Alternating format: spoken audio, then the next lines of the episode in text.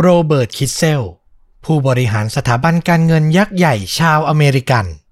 ถูกพบเป็นศพอยู่ในคอนโดหรูบนเกาะฮ่องกง เมื่อสอบสวนลึกลงไป ความเศร้าสะเทือนใจก็เริ่มแผ่ขยาย เพราะสุดท้ายคดีนี้มีจุดเริ่มต้นมาจากคำว่า ครอบครัว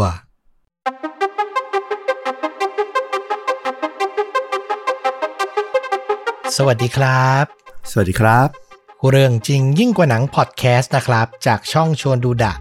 พบกับต้อมครับ แล้วก็ฟลุกครับ ก็จะมาเล่าเรื่องราวจริง สุดเข้มข้นจนถูกนำไปสร้างภาพยนตร์เหมือนเดิมนะครับผม และอย่างที่เพิ่มเติมไปในคลิปที่แล้วก็คือตอนนี้คลิปจากชวนดูดะมีรูปประกอบแล้วนะครับผม อืฝีมือต้อมนั่นเอง ฝีมือต้อมกับฟลุกเลยแหมคุณก็เป็นคนหาภาพมาให้ผมใส่แหละนะครับ ช่วยกันทำช่วยกันทำนะครับสำหรับใครที่อยากจะได้อรรถรสเพิ่ม อยากจะเห็นภาพประกอบไม่ได้เป็นสายที่แบบว่าชอบไป search ข้อมูลเพิ่มเองก็สามารถดูประกอบระหว่างที่เราเล่าเรื่องราวไปได้เลย แต่ถ้าใครเป็นสาย search สายฟังจากที่อื่นที่อาจจะไม่ใช่ YouTube แล้วก็เน้นแบบว่าเปิดฟังไปด้วย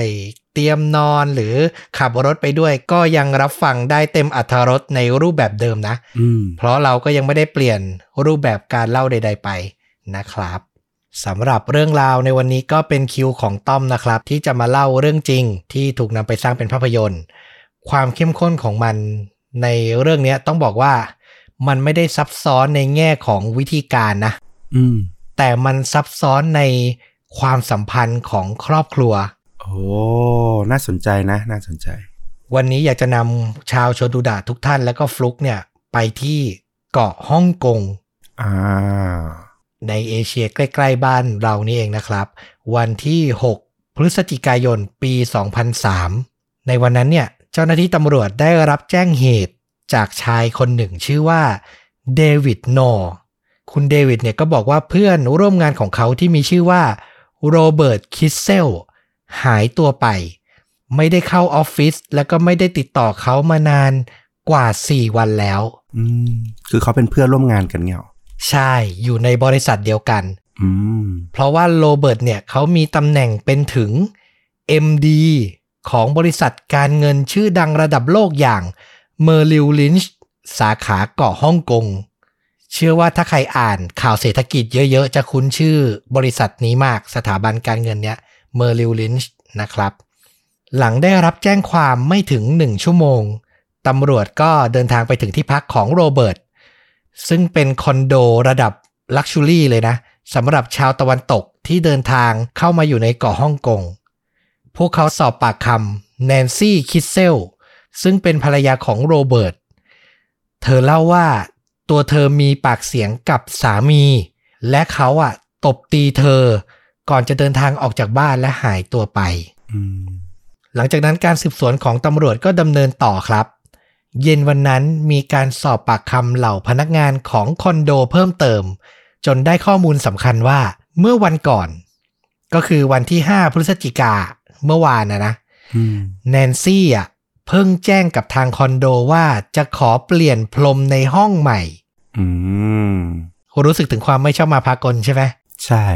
เธออยากให้เจ้าหน้าที่อะมาขนย้ายพรมเก่าในห้องเธอ ไปเก็บไว้ที่ห้องเก็บของ เจ้าหน้าที่คอนโดเล่าให้ตำรวจฟังต่อว่า เมื่อไปถึงที่ห้องก็พบพรมเก่าอะ ถูกม้วนเก็บไว้อยู่แล้ว ที่แปลกประหลาดก็คือ พรมอะมีน้ำหนักมากผิดปกติ ต้องใช้เจ้าหน้าที่ถึง 4 คนช่วยกันยกออกมา โห พรมผืนเดียวนะ หลังได้ฟังตำรวจก็รู้สึกผิดสังเกต พวกเขาจึงรีบขอหมายค้นห้องเก็บของ เมื่อเปิดเข้าไปในห้อง ก็ได้พบกับพรมของแนนซี่ อยู่ในสภาพมีเชือกมัด พร้อมม้วนเทปกาวปิดซ้ำอย่างแน่นหนาอีกชั้นหนึ่ง เมื่อเจ้าหน้าที่ตำรวจคลี่พรมออก สิ่งที่เจอก็ไม่เกินความคาดหมายครับ ในนั้นมีศพของโรเบิร์ตคิสเซลถูกซ่อนอยู่ กลิ่นของศพตลบอบอวนไปทั่ว บอกให้รู้ว่านี่ไม่ใช่ศพของคนที่เพิ่งเสียชีวิต หลังพบเจอศพสองชั่วโมง แนนซี่ก็ถูกแจ้งข้อหาฆาตกรรมสามีตัวเองในที่สุด พักเรื่องราวของคดีไว้ก่อน ขอย้อนกลับไปสู่จุดเริ่มต้น มาทำความรู้จักชีวิตคู่ของโรเบิร์ตกับแนนซี่กันก่อนนะครับ ว่าอะไรที่ทำให้ทุกอย่างดำเนินมาถึงจุดนี้ โรเบิร์ตเนี่ยเกิดในครอบครัวนักธุรกิจผู้มีฐานะในอเมริกา พ่อของเขามีชื่อว่าบิลคิสเซลเขามีพี่ชายชื่อแอนดรูและน้องสาวชื่อเจน ตัวโรเบิร์ตเนี่ยต้องบอกว่าเขามีลักษณะบุคลิกเป็น extrovert เลยอืม คือเหมือนมีแสงไฟสปอตไลท์ส่องที่ตัวตลอดเวลา เฉิดฉายท่ามกลางผู้คน ยิ่งคนเยอะยิ่งเป็นจุดเด่นอะเออชอบเข้าหาผู้คนชอบพูดคุยเจรจา ความสามารถส่วนตัวก็ครบครันทั้งเรียนดีกีฬาเด่น ประสบความสำเร็จมาตั้งแต่สมัยเรียนหนังสือและ ตัวเขาเริ่มออกเดทกับแนนซี่ในปี 1987 หลังคบหากันได้เพียง 2 ปี ถึงปี 1989 ทั้งคู่ก็ตัดสินใจแต่งงานกันครับ ตอนนั้นโรเบิร์ตกำลังศึกษาปริญญาโท สาขาการเงินอยู่ที่มหาวิทยาลัยนิวยอร์ก ตัวแนนซี่อะมาจากครอบครัวฐานะปานกลางนะ แต่เธอก็มีความสามารถในการเรียน เธอจบปริญญาตรีสาขาบริหารธุรกิจ ก่อนจะต่อโทและจบในสาขาดีไซน์อืมและระหว่างที่โรเบิร์ตเรียนต่อเนี่ย เธอต้องทำงานพาร์ทไทม์ ถึง 3 งาน เพื่อคอย support ด้านการเงินให้เขา แสดงว่าก่อนหน้านี้เขาไม่ใช่คนที่ร่ำรวยมาตั้งแต่แรก คือตัวโรเบิร์ตอะครอบครัวมีฐานะ พ่อมีฐานะร่ำรวยเลย แต่ว่าด้วยความที่เด็กฝรั่งอะอืมนิสัยก็คือพอเติบโตแล้วก็คือ อยากใช้ชีวิตของตัวเอง อยากสู้ด้วยตัวเองอะเนาะเป็นปกติอะเนาะมันก็เหมือนเขามาใช้ชีวิตคู่กับแนนซี่ แล้วก็ต่อสู้เรียนต่อด้วยตัวเอง ตัวแนนซี่ก็คือทำงานพาร์ทไทม์สาม job ติดกัน เพื่อคอย support ด้านการเงินให้เขา เพื่อให้นึกภาพตรงกันก่อน พอดีเหตุการณ์มันเกิดขึ้นที่ฮ่องกง แต่ว่าจริง ๆ แล้วทั้งคู่เนี่ยคือทั้งโรเบิร์ตทั้งแนนซี่เนี่ยจริง ๆ เป็นคนอเมริกันทั้งคู่ถูกใช่ไหมถูกต้องและที่เราพูดถึงนี่ก็คืออยู่ที่อเมริกากันอยู่นะอืมเพราะอย่างที่บอกคือตัวโรเบิร์ตก็คือเรียนอยู่มหาวิทยาลัยนิวยอร์กอ่านะครับผม ก็ต้องบอกว่าแนนซี่อะ เรียนมาแล้วก็มีความฝันของตัวเองอะที่อยากจะทำงานในสายที่เธอต้องการ แต่สุดท้ายเธอก็ยอมทิ้งความฝันของตัวเอง เพื่อมา support ทำความฝันของสามีอะให้เป็นจริงอืมและต่อมาฝันของโรเบิร์ตก็ประสบความสำเร็จครับ เขาได้งานที่บริษัทด้านการเงินที่ชื่อว่า Goldman Sachs Group ต่อมาก็ได้เลื่อนตำแหน่ง และย้ายมาดูแลสาขาของบริษัทที่ฮ่องกง จนถึงปี 2000 เขาก็ได้รับข้อเสนอจาก Merrill Lynch ให้รับตำแหน่ง MD รวมถึงทำหน้าที่เป็นผู้จัดการกองทุนประจำภาคพื้นเอเชียแปซิฟิกอีกด้วย คือตำแหน่งใหญ่มาก และก็มาพร้อมรายได้ที่ค่อนข้างมากทำให้โรเบิร์ตและแนนซี่ได้ใช้ชีวิตอย่างหรูหรา ในฐานะเศรษฐีอยู่บนเกาะฮ่องกง พวกเขามีลูกด้วยกัน 3 คน เป็นผู้หญิงสองคนแล้วก็เป็นผู้ชายหนึ่งคน คือดูภายนอกอะ ดูเป็นครอบครัวที่น่าอิจฉามาก ๆเลย แต่ภายในอะ ปัญหาชีวิตคู่อะ กลับค่อยๆก่อตัวขึ้น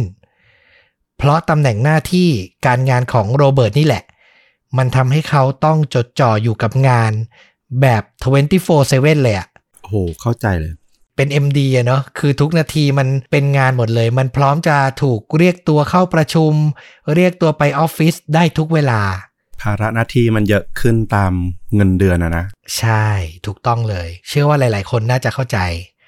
และนั่นก็ทำให้ความว้าเหวในหัวใจของแนนซี่อะเพิ่มขึ้นเรื่อยๆ จนมาถึงปี 2003 ครับ ปีนั้นเนี่ยถ้าใครจำได้เป็นปีที่โรคซาร์สระบาด ที่เกาะฮ่องกงจำได้ น่าจะเป็นช่วงช่วงแรก ๆ เลยก่อนที่เราจะเริ่มตื่นตัว มันจะมีซามาก่อน จากนั้นก็จะเริ่มไข้หวัดนกอะไรอย่างงี้ใช่ไหมจนมาถึงโควิดปัจจุบันเนี่ยใช่ ตอนนั้นเนี่ยช่วงต้นปี 2003 โรคซาร์สระบาดแนนซี่กับลูกๆอะ จึงตัดสินใจอพยพหนีจากฮ่องกงกลับอเมริกา แน่นอนครับว่าคนบ้างานอย่างโรเบิร์ตอะก็ไม่ได้กลับไปด้วย แนนซี่พาลูกๆ ไปอยู่ที่บ้านพักตากอากาศที่รัฐเวอร์มอนต์ตอนนั้นแนนซี่กับลูกๆต้องอาศัยอยู่แบบไม่มีกำหนดเดินทางกลับเลย เพราะไม่รู้ว่าการระบาดของโรคซาร์สจะจบลงเมื่อไหร่ เธอจึงตัดสินใจ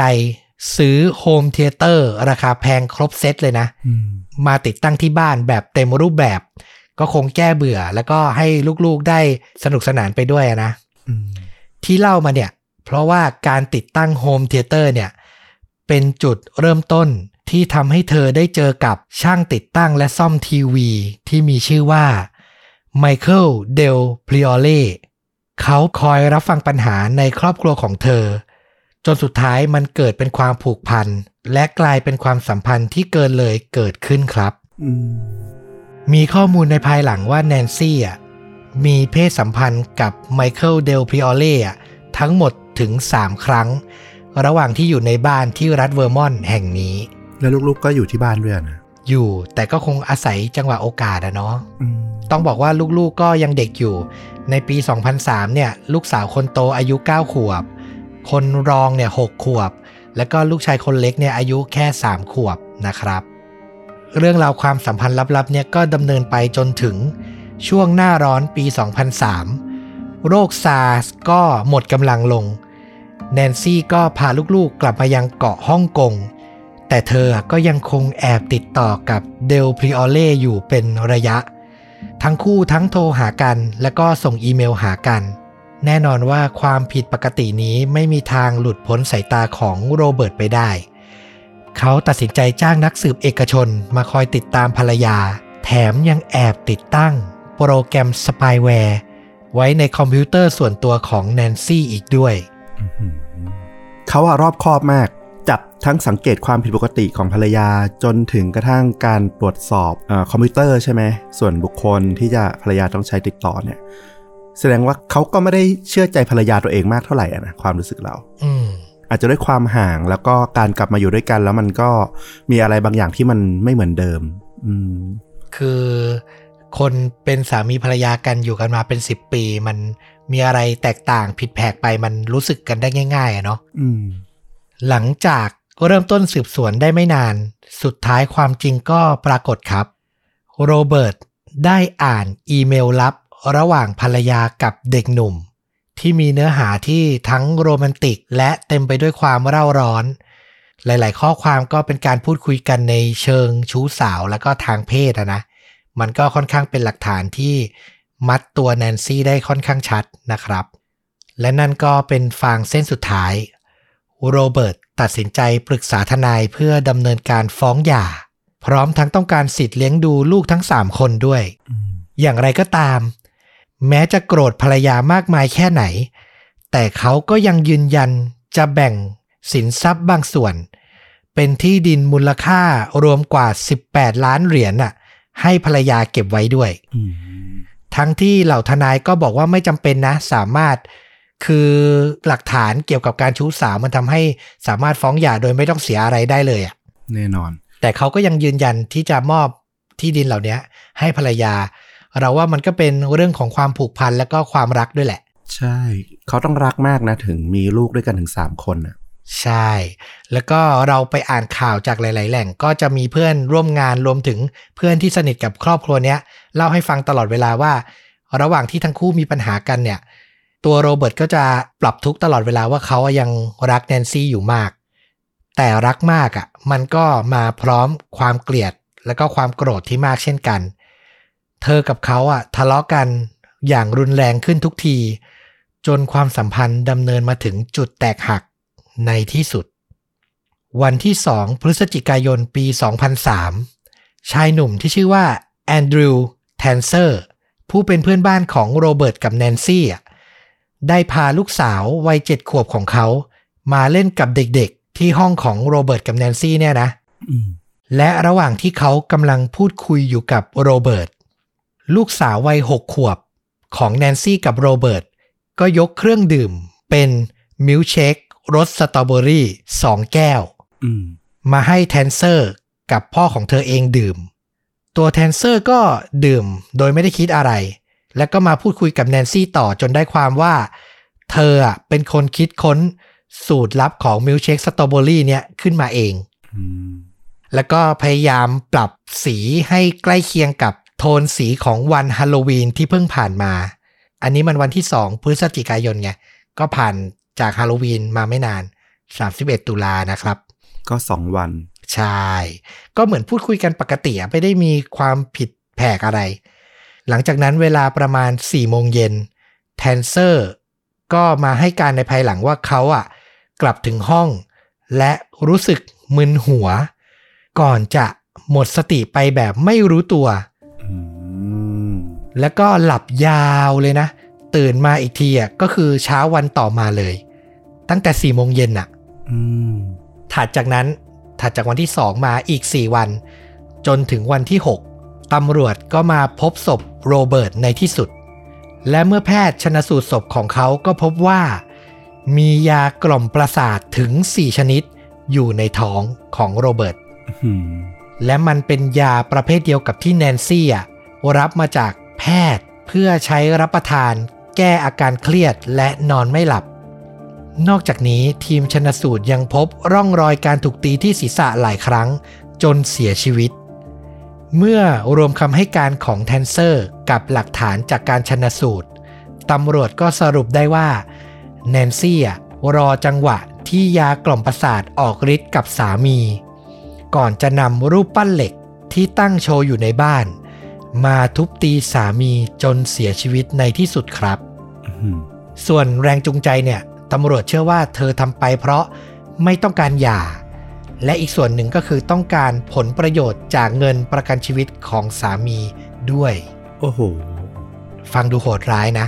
แต่เรื่องราวจากนี้ไปตั้งใจฟังครับ มันมีอีกแง่มุมหนึ่งที่พอฟังแล้วก็สำหรับเราส่วนตัวก็คาดไม่ถึงเหมือนกันอืมในชั้นศาลแนนซี่ต่อสู้ไปในทางที่ว่า เธอทำทั้งหมดไป เพราะเป็นการป้องกันตัวหืมเธออ้างว่าเหตุการณ์ในวันนั้นน่ะ เริ่มจากโรเบิร์ตอะ มีปากเสียงกับเธอเรื่องการหย่า และพยายามจะเอาไม้เบสบอลอะ ทุบตีเธอ เธอจึงคว้าเอารูปปั้นเหล็กอะ ขึ้นมาป้องกันตัว และโจมตีกลับจนสามีอะเสียชีวิตลง เพิ่มเติมจากนี้ เธอยังให้การถึงเรื่องราวของชีวิตคู่อันน่าเศร้า ที่คนอื่นไม่เคยรู้ เธอบอกว่าสามีเป็นคนที่ติดยาเสพติดอย่างโคเคน รวมถึงแอลกอฮอล์และเริ่มใช้ความรุนแรงกับเธอมานานหลายปี ที่แย่กว่านั้นคือ หลังคลอดลูกคนแรก ก่อนจะเล่าต่อขอย้ำอีกนิดหนึ่งว่านี่เป็นคำให้การของตัวเธอเองนะครับ ผมจำเป็นต้องลงรายละเอียด ให้เห็นจะได้เข้าใจ แล้วก็ไม่ได้อยากจะบูลลี่ หรือพูดจาให้มันรุนแรงแต่อย่างใดนะอืมอืมเธอเล่าว่าหลังจากมีลูกคนแรกอะ่ะ การที่เธอมีน้ำหนักที่มากขึ้น และหน้าอกที่เริ่มหย่อนคล้อยอะ่ะ มันเป็นสาเหตุให้สามีอะ่ะเริ่มหลงไหล ในการร่วมเพศ ทางทวารหนักอืมแนนซี่เชื่อว่าโรเบิร์ตอะ ไม่อยากมองหน้าและหุ่นของเธอ เวลามีเพศสัมพันธ์อีกต่อไปอืมวันไหนที่เธอปฏิเสธ ก็จะถูกสามีตบตี และบังคับให้ร่วมหลับนอนเหมือนเดิม นั่นสร้างความเจ็บช้ำทั้งทางร่างกายและจิตใจให้กับเธอมาอย่างยาวนาน เธอกล่าวกับศาลว่า เขาทำให้ฉันรู้สึกเหมือนเป็นโสเพณี ไม่ใช่เมียหรือแม่ ระหว่างเรามันเหลือแค่ความรุนแรงทางเพศ กับการพูดคุยตกลงเรื่องเงินในเช้าวันต่อมาเท่านั้นเอง นี่คือสิ่งที่เธอพูดนะอืมต้องแยกคนละส่วนนะสำหรับเราเรามองอืมเรื่องวันที่ที่เกิดการฆาตกรรมก็ส่วนหนึ่ง แล้วก็เรื่องราวเหตุจูงใจก่อนหน้านั้นก็อีกส่วนหนึ่ง คือจะบอกว่าทะเลาะกันแล้วก็เผลอต่อสู้ฟาดหัวมันก็ดูไม่สอดคล้องกับ เครื่องดื่มที่เอามามอมให้หลับ ซึ่งเพื่อนบ้านก็บังเอิญได้ทานด้วยอยู่ดี แต่ในขณะเดียวกันเรื่องของปูมหลังในอดีตอะอันนี้ก็ต้องบอกก่อนว่าเราก็ฟังมาจากคำให้การของตัวแนนซี่ฝั่งเดียวเหมือนกัน คือถ้าจริงตามแนนซี่เล่าเนี่ยก็ถือว่าเธอก็เป็นผู้หญิงที่น่าสงสารเหมือนกัน แต่กระนั้นก็ตามมันก็ถ้าเอาตามตามธรรมดาโลกอะ่ะมันก็ควรจะเข้าสู่กระบวนการในการฟ้องหย่า มากกว่าที่จะมาถึงขั้นตอนการนอกใจหรือว่าจนถึงการตัดสินใจฆาตกรรมหรืออะไรก็ตามเนี่ย มันก็ไม่น่าจะมาถึงขั้นนี้ อันนี้คือส่วนที่เรามองนะอืม เราเห็นด้วยเลย อย่างที่ฟลุกสังเกตเลยคือ มันมีช่องโหว่ในคำให้การของเธอมากมายเหลือเกินนะครับ อย่างที่บอกว่าแนนซี่อะยอมรับข้อหาฆาตกรรมโดยไม่เจตนา และปฏิเสธข้อหาฆาตกรรมโดยไตร่ตรองไว้ก่อน แต่ช่องโหว่ใหญ่ในคำให้การก็คือ ถ้ามันเป็นการป้องกันตัว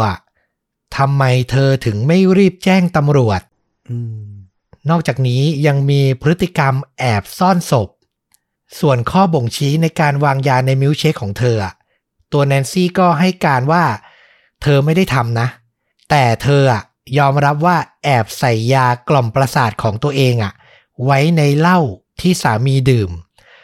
เพราะหวังให้เขาอะปฏิบัติตัวกับเธอและลูกๆ ด้วยความรุนแรงที่ลดลง ซึ่งฟังตรงเนี้ยมันก็ฟังไม่ขึ้นถูกไหมอืมเนี่ยมันมีช่องโหว่มากมาย เราว่าคนทั่วไปส่วนใหญ่ที่ฟังก็คิดอย่างนั้น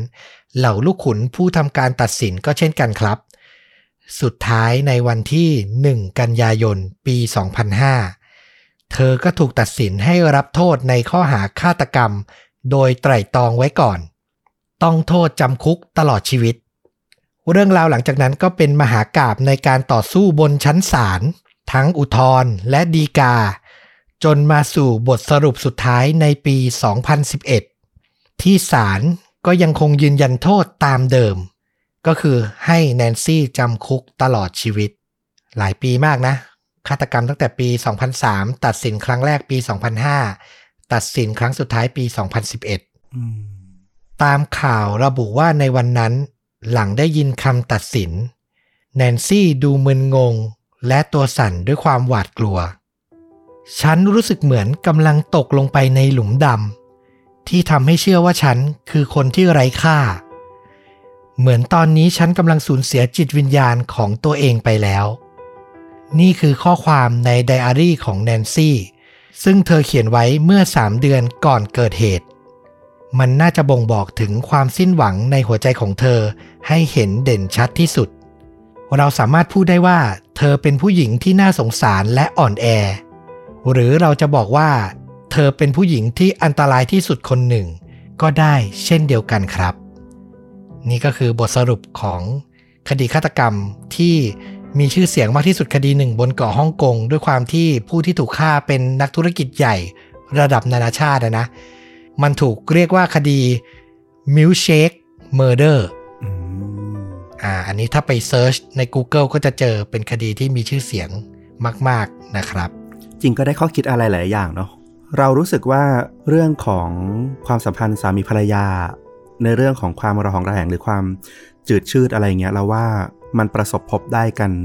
เกือบทุกคู่อยู่ละแต่ว่าการที่จะดำรงความสัมพันธ์ต่อไป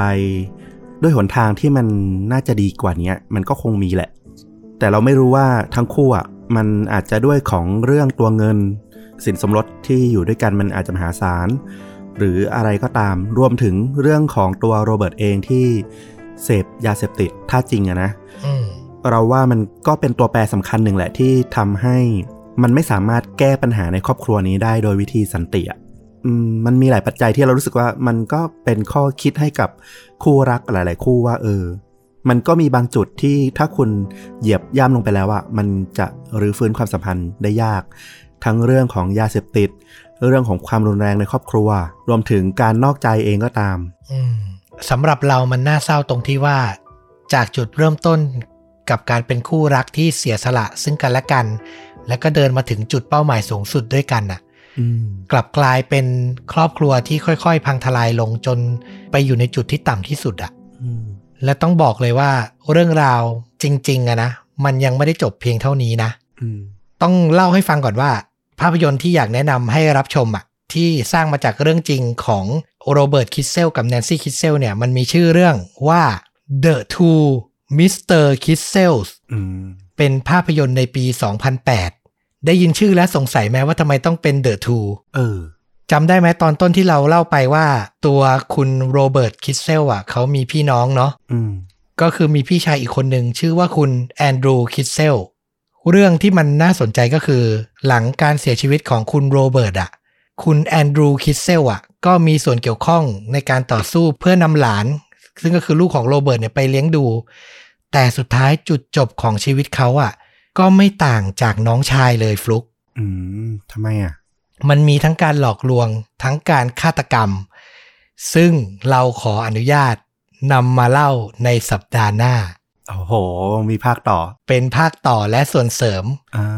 ว่าอย่างนี้ละกันเออแต่แนะนำภาพยนตร์ไปก่อนสำหรับใครที่ไม่อยากรอนะครับ ไปลองรับชมกันได้ ชื่อเรื่อง The Two Mr. Kissels ทูที่แปลว่าสองอะเนาะใช่ เป็นภาพยนตร์ที่ฉายทางโทรทัศน์ในสหรัฐอเมริกาในปี 2008 แอบกระซิบว่าไปเซิร์ชใน YouTube จะเจอเต็มเรื่องเลยอืมนะครับ ถ้าใครสนใจอยากรับชมก่อน ก็รับชมกันได้ แต่ถ้าใครอยากประกอบเรื่องราวให้ครบบริบูรณ์ผ่านการเล่าของต้อมนะครับ ก็รอสัปดาห์หน้าจะกลับมาพร้อมภาคต่อ กับเรื่องราวชีวิตของอีกหนึ่ง ชายหนุ่มในตระกูลคิสเซลอย่างแอนดรู ที่น่าสนใจไม่แพ้กันบอกอย่างนี้เลย โอ้โห นี่ครั้งแรกเลยนะที่เรามีภาคต่อในพอดแคสต์ของเรา อ่า ถือเป็นการทดลองใหม่ๆ แล้วกันนะครับ แต่ถ้าใครยังไม่อยาก spoil ตัวเอง ยังไม่อยากไปชมภาพยนตร์เรื่อง The Two Mr. Kissel เนี่ย ผมขอแนะนำอีกเรื่องหนึ่งที่เพิ่งดูใน Netflix จบไปหมาดๆเลยและชอบมากอืม เป็นภาพยนตร์สารคดี มีชื่อว่า American Murder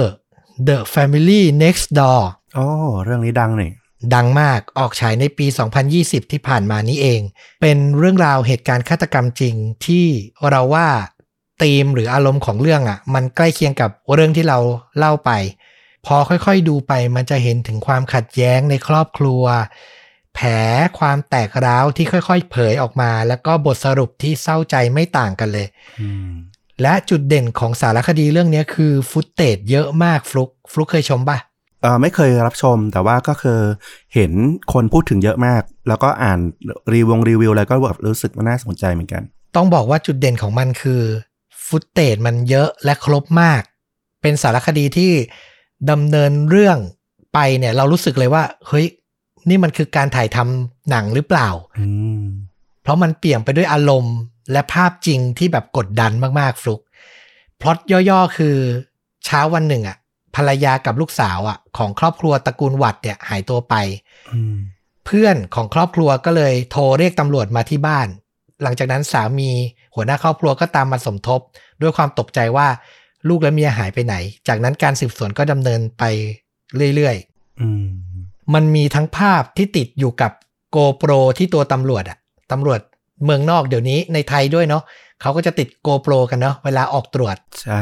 ไว้เป็นหลักฐานด้วย ซึ่งมันแบบเห็นได้ครบมาก นอกจากนี้ยังมีฟุตเตจในห้องสอบสวนที่แบบเรียลแล้วก็กดดันมาก แถมตัวภรรยาที่หายตัวไปเนี่ย เธอยังเป็นสาวที่แบบชอบโพสต์โซเชียลมากๆ มันมีทั้งภาพในโซเชียลของเธอที่แบบไปไหนเธอก็ถ่ายไว้หมดเลย รวมถึงแชทที่เธอพูดคุยกับเพื่อนและสามีอะมันก็มีค่อนข้างเยอะ และถูกถ่ายทอดออกมาแทบทั้งหมด ดูและได้รับความบันเทิงเหมือนดูหนัง แต่มันเป็นเหตุการณ์จริงที่จบลงด้วยความสะเทือนใจมากๆ และเราว่าดูแล้วก็จะได้ข้อคิดมาก ๆเลยอืมเลยอยากแนะนำให้ดูกันนะครับ ก็ขอบคุณทุกท่านที่ติดตามกันมาจนถึงตอนนี้ ฝากกดไลค์กดแชร์กด Subscribe YouTube Facebook b l o g i t Spotify ชวนดูด่าได้เหมือนเดิมนะครับ แล้วกลับมาพบกันใหม่ทุกวันจันทร์และวันพฤหัส2ทุ่มตรง วันนี้ฟลุกกับต้อมลาไปก่อน สวัสดีครับ สวัสดีครับ